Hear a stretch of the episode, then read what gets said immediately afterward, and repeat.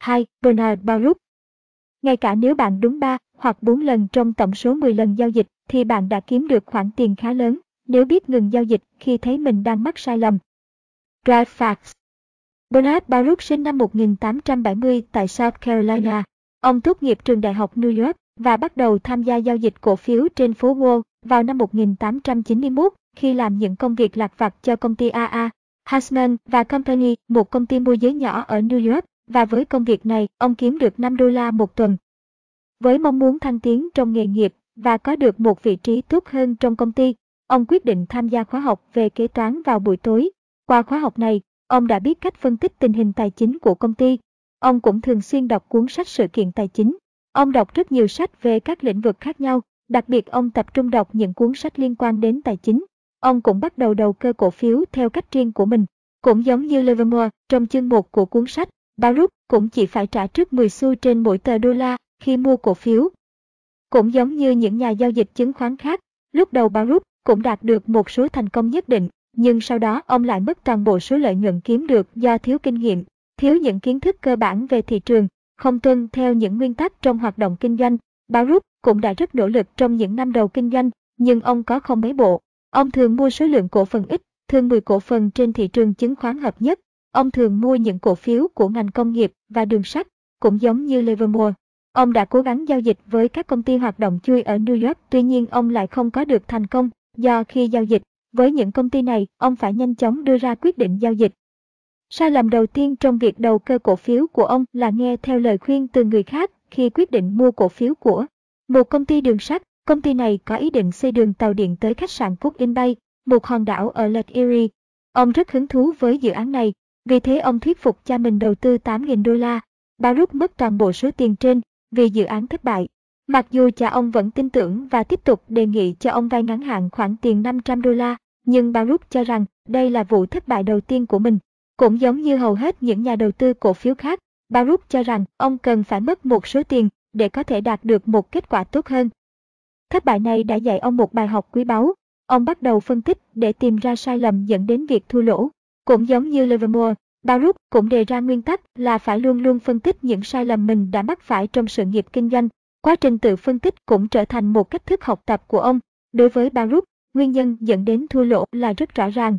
Chúng bắt nguồn chính từ việc thiếu kiến thức về lĩnh vực ông đang đầu tư, ví dụ như thông tin cơ bản của công ty, triển vọng về công ty xét trên khía cạnh tăng trưởng trong tương lai hay nguồn lợi nhuận tương lai của công ty. Một nhân tố nữa dẫn đến sự thất bại của ông đó là ông giao dịch vượt quá nguồn tài chính cho phép của mình. Ông thấy không thể gia tăng tài sản của mình khi chỉ dùng rất ít tiền đầu tư và để thành công thật sự trên thị trường chứng khoán phải mất nhiều thời gian. Cũng giống như Livermore, ông cũng thấy không thể làm giàu nhanh chóng được và thường mất một thời gian dài mới thực sự có được thành công được trên thị trường. Baruch không ngừng học tập và giao dịch, vì thế ông đã dần dần khám phá thị trường thực sự hoạt động như thế nào. Ví dụ, sự hoang mang trong công chúng năm 1893 đã ảnh hưởng đến ngành đường sắt và làm cho thị trường trì trệ cho tới năm 1895. Năm 1893, Baruch trở thành người kinh doanh trái phiếu cho công ty của ông. Đây là thời điểm thị trường đang bị khủng hoảng, nên ông phải cẩn thận hơn với tài khoản giao dịch của khá, khác hàng so với khi ông tự mình giao dịch. Trong thời gian này, khi nền kinh tế xuất hiện tình trạng trì trệ ông cũng đã khám phá ra cách tăng khoản lợi nhuận tài chính của mình. Từ thập niên 1890 đến đầu thập niên 1900, nền kinh tế thường xuyên rơi vào tình trạng trì trệ và suy thoái. Tình trạng như vậy ở giai đoạn này thường kéo dài hơn so với thời đại ngày nay. Sau khi thực hiện một số phiên giao dịch cổ phiếu trong thời kỳ này, Baruch thấy được giá trị của việc mua cổ phiếu khi trên thị trường có hiện tượng hoang mang, lo sợ và khi giá cổ phiếu ở mức quá thấp. Bằng việc quan sát kỹ lưỡng thị trường, ông biết rằng thị trường sẽ mau chóng khôi phục và những cơ hội tốt sẽ đến với những nhà đầu cơ không ngừng quan sát thị trường. Nhưng cũng giống như những nhà đầu tư khác, Baruch thấy phải mất một thời gian thị trường mới có thể khôi phục lại được. Năm 1895 lương của ông đã tăng từ 5 đô la lên 25 đô la một tuần. Nhưng sau 4 năm giao dịch trên phố Wall tài sản cá nhân của ông vẫn không tăng lên nhiều. Lương tăng giúp ông có cơ hội giao dịch cổ phiếu nhiều hơn, nhưng lại không gia tăng lợi nhuận cho ông. Ông vẫn giao dịch vượt quá khả năng cho phép, vì vậy ông đã bị phá sản nhiều lần. Mỗi khi thị trường dao động, ông đều giao dịch nhiều hơn, nên thất bại cũng nhiều hơn. Đây là một trong những khó khăn ban đầu mà ông đã trải qua, thất bại có lúc đã làm ông nản chí, nhưng ông vẫn tiếp tục không ngừng học tập, nghiên cứu thị trường. Sau khi đòi tăng lương, ông được nhận 1 phần 8 lợi tức của công ty. Ông đã trở thành thành viên của công ty khi mới 25 tuổi. Ông nhanh chóng thăng tiến trong công việc và được ban giám đốc đánh giá cao chất lượng làm việc. Những năm đầu tiên này chính là bước khởi đầu tập sự trong công việc kinh doanh của ông. Ông đã bị mất hết số tiền 6.000 đô la kiếm được tại Hasman khi còn là thành viên của công ty này. Tại Hasman, Baruch cố gắng mua quyền quản lý các công ty khác cho công ty khách hàng của ông. Công ty ông nhận được tiền ho. Hồng khi mua số lượng lớn cổ phiếu cho khách hàng với hy vọng giúp khách hàng giành quyền kiểm soát những công ty khác. Sau một số lần giao dịch thành công, ông đã giành được 1 phần 3 cổ phần trong hãng mình. Năm 1897, Baruch mua 100 cổ phần của công ty tinh chế đường Hoa Kỳ sau khi đã nghiên cứu kỹ công ty này. Khi giá cổ phiếu tăng trong 6 tháng tiếp theo, ông sử dụng số lợi nhuận kiếm được để mua tiếp cổ phần của cổ phiếu này. Chiến lược mua cổ phần với số lượng ngày càng nhiều hơn khi giá cổ phiếu tăng, như chúng tôi đã đề cập ở chương 1, là cách đã mang lại lợi nhuận cho Livermore. Baruch tiếp tục mua thêm cổ phần khi giá cổ phiếu này tăng, ông quan sát kỹ lưỡng cổ phiếu, không để cho sự dao động của giá cổ phiếu ảnh hưởng đến quyết định giao dịch của mình. Khi Baruch đã bán hết cổ phiếu, ông kiếm được số lợi nhuận là 60.000 đô la. Tại thời điểm đó, ông mua một ghế trong thị trường chứng khoán New York với giá là 19.000 đô la, nhưng do gặp khó khăn về tài chính, nên cuối cùng ông đã bán ghế này cho một người bà con đang có nhu cầu. Thành công trong vụ kinh doanh cổ phiếu của công ty tinh chế đường Hoa Kỳ đã là một bước ngoặt lớn đối với Baruch trong việc trở thành nhà đầu tư thành công. Với những lần giao dịch thành công năm 1899, ông đã có đủ tiền để mua một ghế nữa trong thị trường chứng khoán New York. Ông mua vị trí này với giá 39.000 đô la. Phiên giao dịch này giúp ông có thêm niềm tin bởi vì tên ông đã được ghi vào một trong những thành viên xuất sắc nhất trên thị trường chứng khoán. Công ty ông đã kiếm được 501.000 đô la tiền lãi khi giao dịch cổ phiếu AA, Houston. Do ông nắm giữ 1 phần 3 cổ phần trong công ty, nên ông kiếm được 167.000 đô la. Dường như ông đang tiến bước trên con đường sự nghiệp thành công của mình. Nhưng sau đó không lâu ông mua cổ phiếu của công ty sản xuất rượu mạnh Hoa Kỳ với giá 10 đô la một cổ phần và đầu tư hầu hết số lợi nhuận kiếm được vào cổ phiếu đó. Nhưng chỉ sau vài tuần, giá cổ phiếu này đã giảm từ 10,2 năm đồng La vào ngày 13 tháng 6 năm 1899 xuống còn 6,25 đô la ngày 29 tháng 6 năm 1899.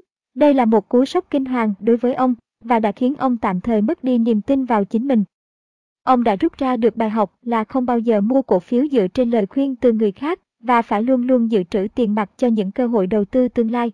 Ông đã kết luận sự khác nhau thành công chủ yếu giữa khi ông giao dịch cổ phiếu công ty tinh chế đường Hoa Kỳ với thua lỗ trong giao dịch cổ phiếu công ty sản xuất rượu mạnh Hoa Kỳ có liên quan trực tiếp đến việc ông nghiên cứu kỹ lưỡng các hoạt động của công ty mà ông đang định giao dịch. Ông tiếp tục học hỏi không ngừng và giao dịch ngày càng thành công hơn. Báo rút cho rằng giao dịch chứng khoán là một hoạt động đầu cơ speculation, có nguồn từ tiếng Latin speculum, nghĩa là bí mật theo dõi và quan sát cổ phiếu. Ông định nghĩa người đầu cơ là người quan sát diễn biến tương lai trên thị trường và đưa ra những quyết định giao dịch trước khi thị trường diễn ra theo chiều hướng đó. Đưa ra quyết định giao dịch ngay lập tức là chìa khóa dẫn đến thành công trên thị trường chứng khoán. Bạn phải tìm được những chi tiết mâu thuẫn và phức tạp để từ đó phát hiện những sự kiện quan trọng đang diễn ra trên thị trường. Sau đó bạn phải làm việc cẩn thận, rõ ràng, kỹ lưỡng dựa trên những sự kiện trên. Theo ông, một thách thức khó khăn đối với một nhà đầu cơ thành công đó là làm cách nào để không bị cảm xúc chi phối khi phân tích những sự kiện phức tạp trên. Baruch luôn cho rằng sự nghiệp kinh doanh cổ phiếu trên phố Wall của ông là một quá trình học tập lâu dài. Ông coi thị trường là nơi mọi người cố gắng phán đoán diễn biến của thị trường và quá trình phán đoán này có thể bị cảm xúc chi phối. Nguyên tắc kinh doanh dựa trên sự kiện thực tế khiến cho mọi người gọi ông là giáo sư thực tế. Cách đặt tên này bắt nguồn từ mối quan hệ về sau giữa ông với Tổng thống Theodore Roosevelt. Nghiên cứu thị trường là một thói quen tốt. Sau khi thua lỗ 60.000 đô la khi giao dịch cổ phiếu công ty sản xuất rượu mạnh Hoa Kỳ, Baruch đã nhanh chóng kiếm được số lợi nhuận 60.000 đô la trong vụ đầu tư cổ phiếu công ty Brooklyn Rapid Transit, B.R.T. Nhờ ông đã sửa được sai lầm của mình đó là không đầu tư dựa vào lời khuyên từ người khác. Lần này ông đã tự mình nghiên cứu thị trường và thành công có được trong lần giao dịch này đã giúp ông lấy lại niềm tin vào chính mình. Baruch tiếp tục giao dịch cổ phiếu. Năm 1901, ông quyết định bán cổ phiếu của công ty Amalgamated Copper trước thời hạn và kiếm được số lợi nhuận nhiều nhất tính đến thời điểm đó. Ông đã kiên nhẫn, tự mình nghiên cứu thị trường và tiếp tục giữ cổ phiếu này thay vì bán nhanh kiếm lời khi nhận thấy hướng giao dịch của ông là đúng. Chính vì điều này mà ông đã kiếm được lời lớn. Tháng 6 năm 1901, giá cổ phiếu tăng lên mức 130 đô la một cổ phần. Qua quá trình nghiên cứu thị trường, ông cho rằng mức giá cao không duy trì lâu, vì thực tế cho thấy thị trường cùng tăng lên sẽ không khuyến khích giá cổ phiếu tăng thêm nữa. Tháng 7 và tháng 8 năm đó, giá cổ phiếu bắt đầu giảm. Vào ngày 6 tháng 9 năm 1901, Tổng thống McKinley bị bắn trong một vụ ám sát và bị rơi vào tình trạng hôn mê. Baruch quyết định bán cổ phiếu trước thời hạn do sự bất ổn của đất nước tại thời điểm đó. Ông đã nhịn đói và toàn tâm suy nghĩ. Ông cho rằng cung có thể vượt cầu. Ông tiếp tục bán cổ này trước thời hạn khi giá cổ phiếu giảm, bởi vì ông thấy rằng hướng đi của mình là đúng. Khi ông ngừng giao dịch cổ phiếu này với giá 60 đô la một cổ phần, thì ông đã kiếm được gần 700.000 đô la lợi nhuận thực. Phiên giao dịch này cũng đã giúp ông lấy lại được sự tự tin về khả năng nghiên cứu thị trường của mình. Ông quyết định mua cổ phiếu của công ty đường sắt Louisville và Nashville, L&N, sau khi đã nghiên cứu kỹ về công ty và triển vọng có lãi khi đầu tư vào công ty này. Giá cổ phiếu này giảm xuống dưới 100 đô la một cổ phần trong mùa hè năm 1901 sau khi giá cổ phiếu của hãng Hà G0 Northern Pacific giảm mạnh trước đó giá cổ phiếu này đã tăng mạnh và cuộc khủng hoảng năm 1901 cũng là một phần nguyên nhân gây ra việc giảm giá này. Ông bắt đầu mua cổ phiếu L và N sau khi đã nghiên cứu tình hình hoạt động của công ty và bởi vì ông muốn biến ước mơ thời thơ ấu là sở hữu và quản lý công ty đường sắt trở thành hiện thực. Tháng 1 năm 1902, cổ phiếu L và N tiếp tục tăng giá. Cùng với một nhóm các nhà đầu tư, ông bắt đầu mua thêm cổ phần trong nỗ lực giành được quyền kiểm soát công ty này. Giấc mơ của ông không thể trở thành hiện thực, do nhóm ông không bao giờ giành được quyền kiểm soát toàn bộ công ty, nhưng cuối cùng sai khi bán hết số cổ phần của mình ông đã kiếm được số lợi nhuận đáng kể gần 1 triệu đô la. Ở độ tuổi 32, sau 5 năm kinh nghiệm giao dịch cổ phiếu trên phố Wall, Baruch đã tích lũy được số tiền 3,2 triệu đô la và nổi tiếng là người đầu cơ thành công. Mùa hè năm 1902, ông tạm thời ngừng giao dịch để đi du lịch tới châu Âu và suy nghĩ cho tương lai của mình. Một là ông sẽ tiếp tục giao dịch cổ phiếu trên thị trường chứng khoán, hai là học luật hoặc học y hai nghề mà ông luôn luôn quan tâm. Cuối cùng ông quyết định tiếp tục giao dịch ở phố Wall và vào tháng 8 năm 1903, khi 33 tuổi, Baruch nghỉ việc ở công ty AA Hasman để tự mình giao dịch. Ông thấy muốn thành công cần phải tự mình giao dịch. Điều mà ông thực sự khám phá ra đó là ông giao dịch ít hơn và chú ý ít hơn đến những dao động nhỏ diễn ra hàng ngày trên thị trường. Ông cũng bắt đầu dành nhiều thời gian hơn vào những công ty xây dựng và vào lĩnh vực đầu tư của một số công ty hay một số ngành nghề nhất định. Đây là lúc ông bắt đầu thành công trong sự nghiệp kinh doanh riêng của mình, và nổi danh là nhà đầu cơ cổ phiếu thành công, cũng như là một chuyên gia tài chính khôn khéo. Sự xuất hiện của một nhà đầu cơ cổ phiếu Một ví dụ về việc Baruch đã thành công như thế nào đó là ông bắt đầu tìm kiếm cơ hội mới và nghiên cứu các công ty cao su khi ô tô ngày càng trở nên phổ biến tại thời điểm đó. Ông bắt đầu mua cổ phần của công ty sản xuất cao su trong thời kỳ thị trường hoảng loạn do sự sợ hãi của những người giàu có gây ra năm 1903. Sau đó, ông tìm kiếm cơ hội đầu tư ở những ngành nghề khác những ngành có thể giúp ông kiếm lời tại thời điểm đó.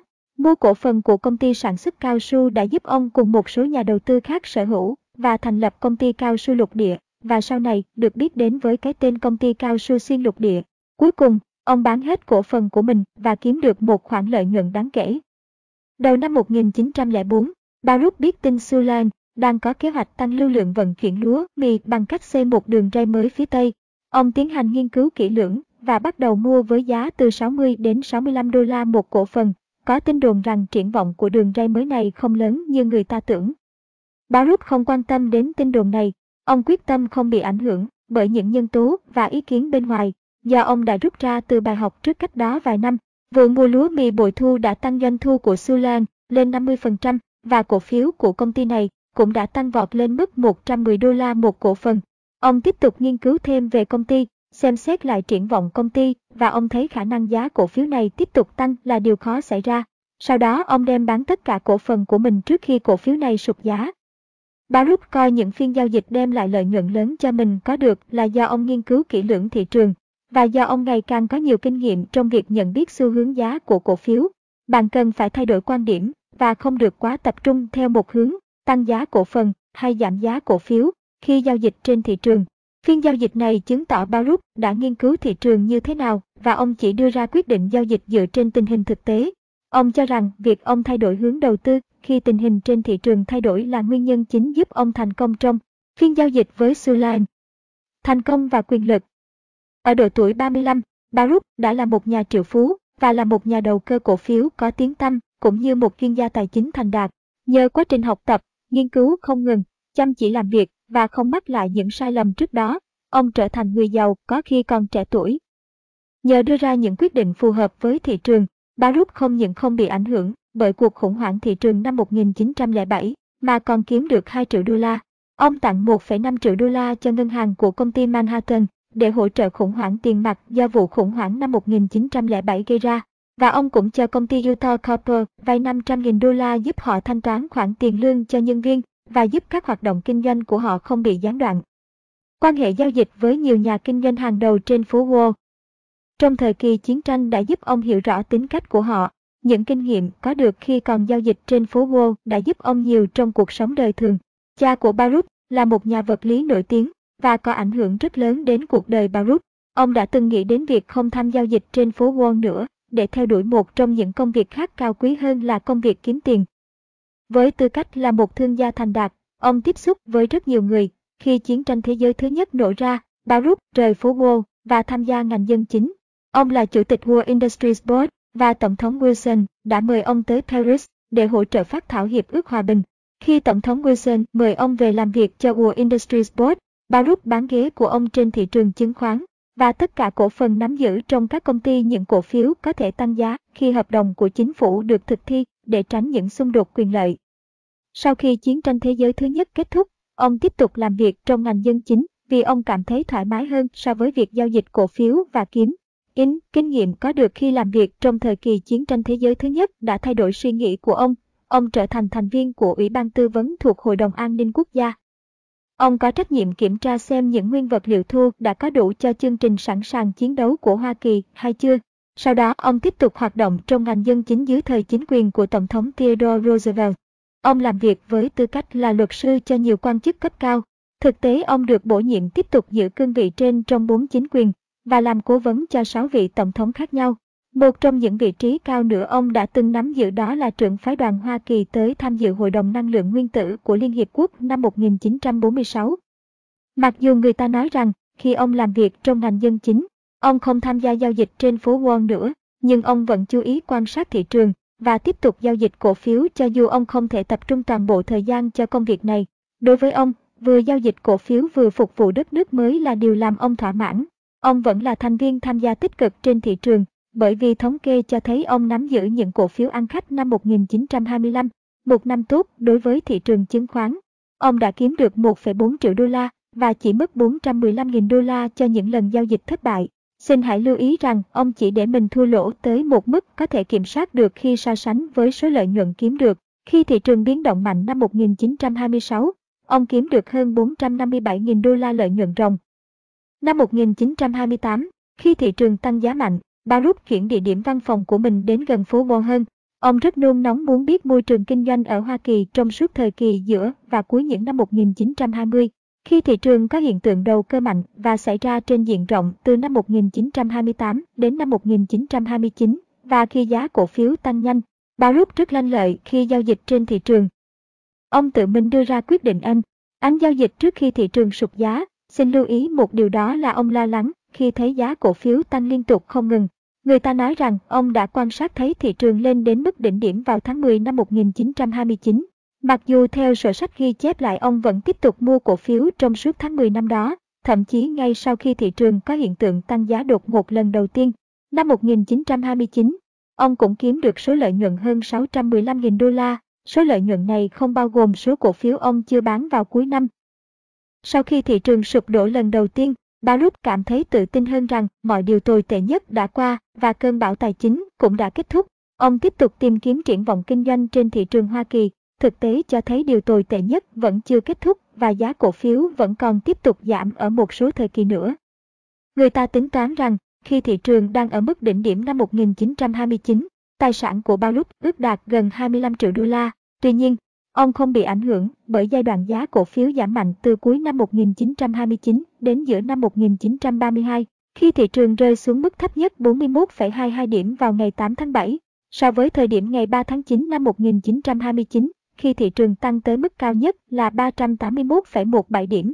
Tuy nhiên cuộc sống của ông không thay đổi nhiều lắm, vì ông tiếp tục đi nghỉ mát và cống hiến cuộc đời mình cho sự nghiệp chính trị. Thậm chí, vào giữa những năm 1950, người ta nói rằng Baruch, lúc đó vào độ tuổi 80, vẫn dành thời gian nói chuyện qua điện thoại với các nhà môi giới chứng khoán, giao dịch chứng khoán, có lúc mua 10.000 cổ phần và dành nhiều giờ đồng hồ theo dõi những cuốn băng ghi phiên giao dịch chứng khoán. Rất nhiều nhà đầu cơ khác đã lắng nghe ý kiến đánh giá của ông về thị trường hiện tại. Ông thường đáp lại rằng không ai có thể phán đoán chính xác xu hướng của thị trường chứng khoán và chắc chắn ông cũng không phải là trường hợp ngoại lệ. Baruch rất giỏi quản lý tài sản kiếm được và trong những năm cuối thập niên 40 cũ, thế kỷ 20 ông hào phóng ủng hộ các trường đại học và các học viện y khoa để tỏ lòng tôn trọng nghề y và sự tận tâm hết mình của cha ông. Số tiền từ thiện này đã được dành cho việc nghiên cứu và phát triển các thuốc chữa bệnh cho con người. Với nguồn tài chính to lớn, ông đã mua cơ ngơi Hapo nổi tiếng ở Nam California. Ông sở hữu 17.000 hecta đất và chủ nhân của khu đất này là Tổng thống Hoa Kỳ hoặc những người quyền cao chức trọng khác. Người ta nói rằng di sản ông để lại có trị giá hơn 14 tỷ đô la và rằng ông đã trao tặng gần 20 triệu đô la cho những mục đích cao cả khác nhau trong suốt cuộc đời mình. Baruch viết cuốn sách về cuộc đời mình mang tên câu chuyện của riêng tôi, My Own Story. Cuốn sách được xuất bản năm 1957 và lập tức trở thành cuốn sách bán chạy nhất. Ông sống một cuộc sống đầy đủ, phong lưu, thỏa mãn và có ích. Ông chết năm 1965, thọ 94 tuổi. Phương pháp tiếp cận thị trường của Baruch Baruch đã có phương pháp tiếp cận thị trường thông minh. Một trong những kỹ năng mà ông tin là cần thiết đó là hãy thành thật với chính bản thân mình và luôn mong là mình đúng. Mọi người thường nhắc đến câu nói của ông, không nhà đầu cơ nào có thể lúc nào cũng đúng. Trong thực tế, nếu một nhà đầu cơ đúng một nửa trong khoảng thời gian giao dịch, thì người đó đã đạt mức trung bình tốt.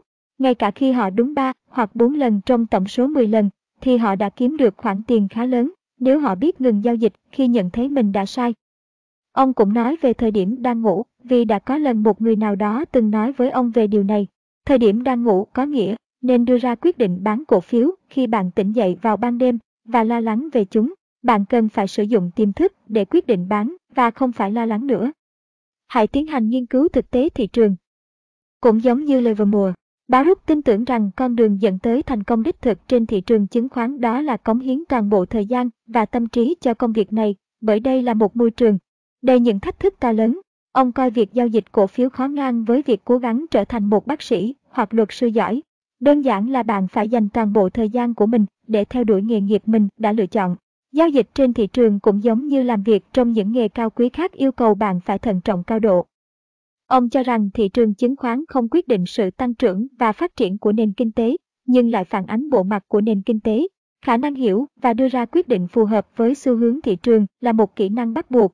Ông tin rằng giá cổ phiếu phản ánh sự thật về nền kinh tế và rằng tâm lý quá lạc quan được thấy rõ khi giá cổ phiếu tăng cao, thậm chí nguy hiểm hơn so với tâm lý bi quan, bởi vì khi quá lạc quan bạn sẽ không thận trọng nữa. Kinh nghiệm này ông đã trải qua lần đầu tiên trong khoảng thời gian từ giữa đến cuối những năm 1920.